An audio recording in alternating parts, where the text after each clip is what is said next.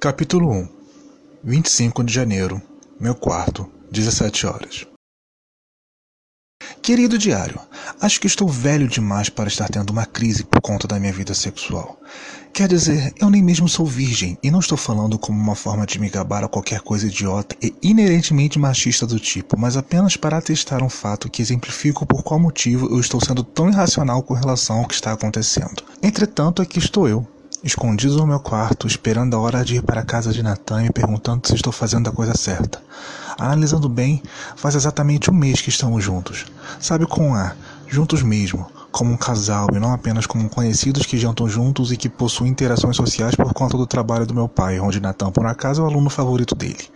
Um mês desde o amigo oculto de Natal na casa de Nádia, e do presente que ele me deu, e das conversas que tivemos ao longo da noite, e do fato de termos ficado presos do lado de fora, apenas usando as nossas meias e roupas de baixo. Olhando por essa perspectiva, ele já começou o nosso relacionamento sabendo mais como sou do que qualquer outra pessoa com quem já saí.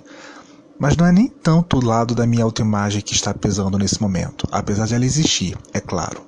A questão toda que anda me deixando apreensivo é, bem, o momento de nos deitarmos no sentido bíblico. O rally rola, a valsa horizontal, o coito, a troca de óleo, o vucu-vucu e todos os outros sinônimos, gírias e eufemismos que eu posso escrever por aqui, o que só mostra o quanto eu estou hiperanalisando um assunto que deveria ser tão simples, mas que estou transformando em uma verdadeira cruzada épica, como sempre faço. Parando para pensar um pouco, Vamos nos contextualizar. Em 30 dias, tanto Natan quanto eu já percorremos o longo caminho quando o assunto é relação carnal. Eu não sou nenhum falso puritano que acha um absurdo se tocar ou qualquer coisa do tipo, e também não me acho nenhum alecrim dourado por conta disso. Para falar a verdade, de todas as minhas neuras, o sexo nunca foi a maior delas. Existiu? É claro, mas meio que dava para levar. E antes de nos afastarmos por conta da minha saída do armário, tanto quanto desastrosa, em ao jantar de ano novo na casa dos meus avós, meus pais conversaram comigo sobre masturbação e camisinha e todas essas coisas. É claro que eu tentava correr para o mais longe possível, mas no fundo tinha plena consciência que aquela atitude deles era sim importante. Por mais que fosse um momento muito constrangedor, visto que quem geralmente começava esses tópicos era minha mãe, que sempre foi a pessoa mais sensata aqui de casa. E mesmo não sendo meu gênero literário favorito, de vez em quando até li alguns livros eróticos no meu Kindle. Mas o ponto é meio que esse. Como cada aspecto da minha vida, eu sou ótimo no assunto quando é na teoria. Entretanto, ao chegar na hora da prática, eu começo a degringolar. Até quando eu não deveria. Afinal, como relatei por aqui mesmo, inclusive houve ao menos uns três encontros em que as coisas esquentaram para valer entre Nathan e eu. Mas se nós não continuamos seguindo o fluxo dos nossos hormônios, foi devido aos ambientes em que nos encontrávamos, e que não eram os mais propícios do mundo já que no primeiro foi aqui em casa mesmo, depois que voltei do trabalho e com minha mãe vendo Netflix na sala. No segundo, eu esperava meu namorado trocar de roupa em pleno vestiário da academia de seu Lúcio. E, bem, ele começou a brincar comigo e uma coisa quase que acabou levando a outra.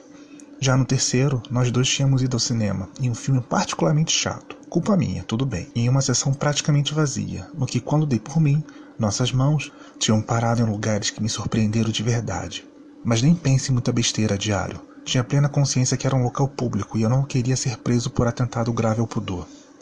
Mas sabe que todas essas situações possuem em comum? Isso mesmo, elas foram espontâneas. Eu não estava pensando em nada do tipo e as coisas entre nós dois simplesmente aconteceram.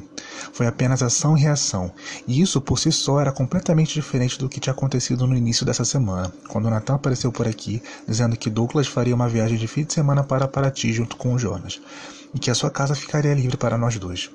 E essa informação, jogada de forma disfarçadamente inocente, um tanto quanto displicente, enquanto nós dois retirávamos as coisas da mesa do jantar e íamos com os braços carregados de travessas para a cozinha, significava apenas uma coisa.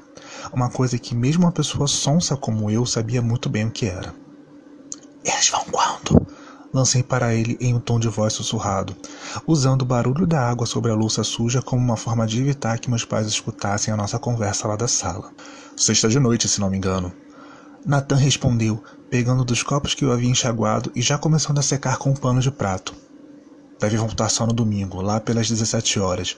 Daí achei que seria legal se a gente, você sabe, fosse para lá e assistisse a um filminho na TV, pedisse algo pelo celular, tendo um pouco mais de privacidade, sabe?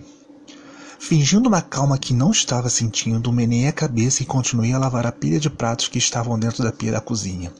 Antes de começarmos aquela conversa, eu estava até com um pouco de sono, devido à comida que minha mãe havia feito naquela noite e o fato de ter ficado em pé durante a tarde toda atrás do balcão de atendimento do sebo que trabalhava. Mas foi só ele começar aquele papo de termos um pouco mais de privacidade que foi como se uma corrente elétrica tivesse percorrido cada centímetro do meu corpo.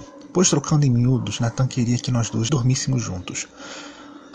Para valer pela primeira vez. E por mais que eu quisesse aquilo, com meu subconsciente produzindo alguns sonhos dignos de uma produção pornô para um site adulto da internet, desde antes até de reconhecer que gostava dele, saber que tínhamos a desculpa perfeita para finalmente transarmos foi um choque.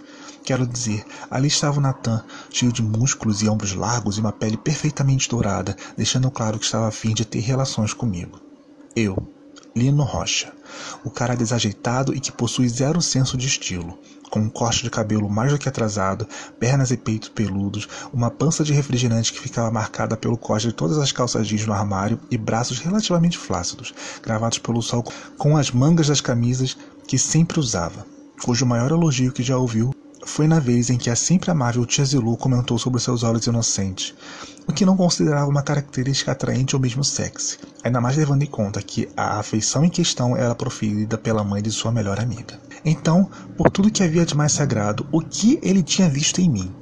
E por qual motivo eu estava pensando em mim mesmo na terceira pessoa do singular? Você está mordendo seus lábios. Nathan interrompeu meu fluxo de pensamentos autopreciativos, pegando pano de prato e colocando sobre seu ombro esquerdo. O quê? Algo que te falei te deixou assim.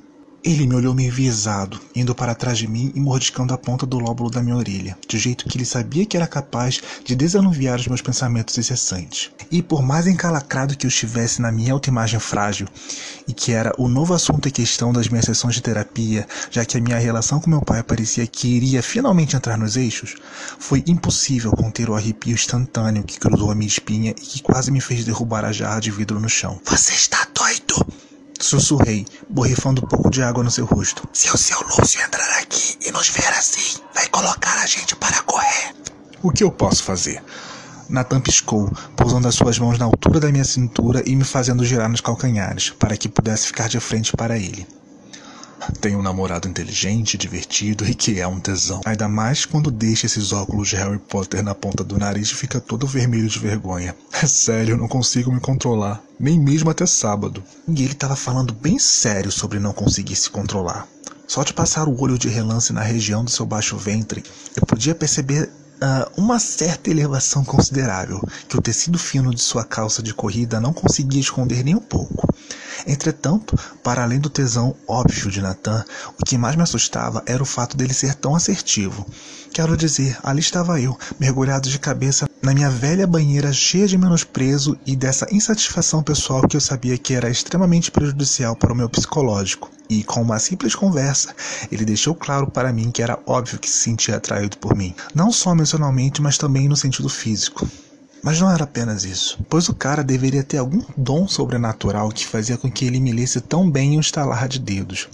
Eu sempre ficava na dúvida se eu era transparente demais ou se ele realmente estudou todas as dicas exibidas em Lie to Me, aquela série que passava na TV, dos especialistas em linguagem corporal. Porém, por mais irritante que isso poderia ser às vezes, Nathan era bom nisso, no que ele estava totalmente certo sobre as minhas inseguranças iniciais. Incendiário, não posso negar que o auxílio visual que o meu namorado utilizou para apresentar o seu argumento com toda certeza me fez perceber como estava sendo bobo. Você tá animado mesmo. Deixei escapar no suspiro, pois não tinha como ouvir as minhas paranoias diante daquele volume, no duplo sentido e no tradicional. Ele piscou antes de inclinar a cabeça para o lado e plantar um selinho na base do meu pescoço. Tudo bem, Esperei fundo, sentindo um calafrio gostoso subir pela minha espinha, ao mesmo tempo que olhava pela porta e me assegurava que meu pai não fosse aparecer bem naquele instante e nos flagrasse no nosso pequeno momento de amasso de frente para a pia da cozinha. Estamos combinados. Eu vou passar o fim de semana com você. Com um dos seus famosos sorrisos enormes e cheios de dentes, Nathan se afastou lentamente de mim e depois que consegui tomar um pouco de ar, nós dois voltamos a terminar de lavar a louça do jantar, pois ele sabia que tinha me convencido com relação ao fato de que se sentia atraído por mim. Do mais, aquilo não era nenhum segredo, visto que desde que nos escondemos no parquinho desativado do prédio de Nádia, em plena véspera de Natal, o meu namorado já tinha deixado claro esse fator. E se bem me lembro, com uma reação até bem parecida. Mas como deu para perceber diário, quando o assunto é autossabotagem, o meu cérebro era um verdadeiro campeão. Por isso, mesmo que a nossa conversa na cozinha tenha servido como uma breve dose de confiança para esse fim de semana, foi só acordar na manhã seguinte que outras neuras se enfileiravam diante de mim, quase como um desfile escolar de 7 de setembro, com direito a banda marcial e balizas de fanfarra.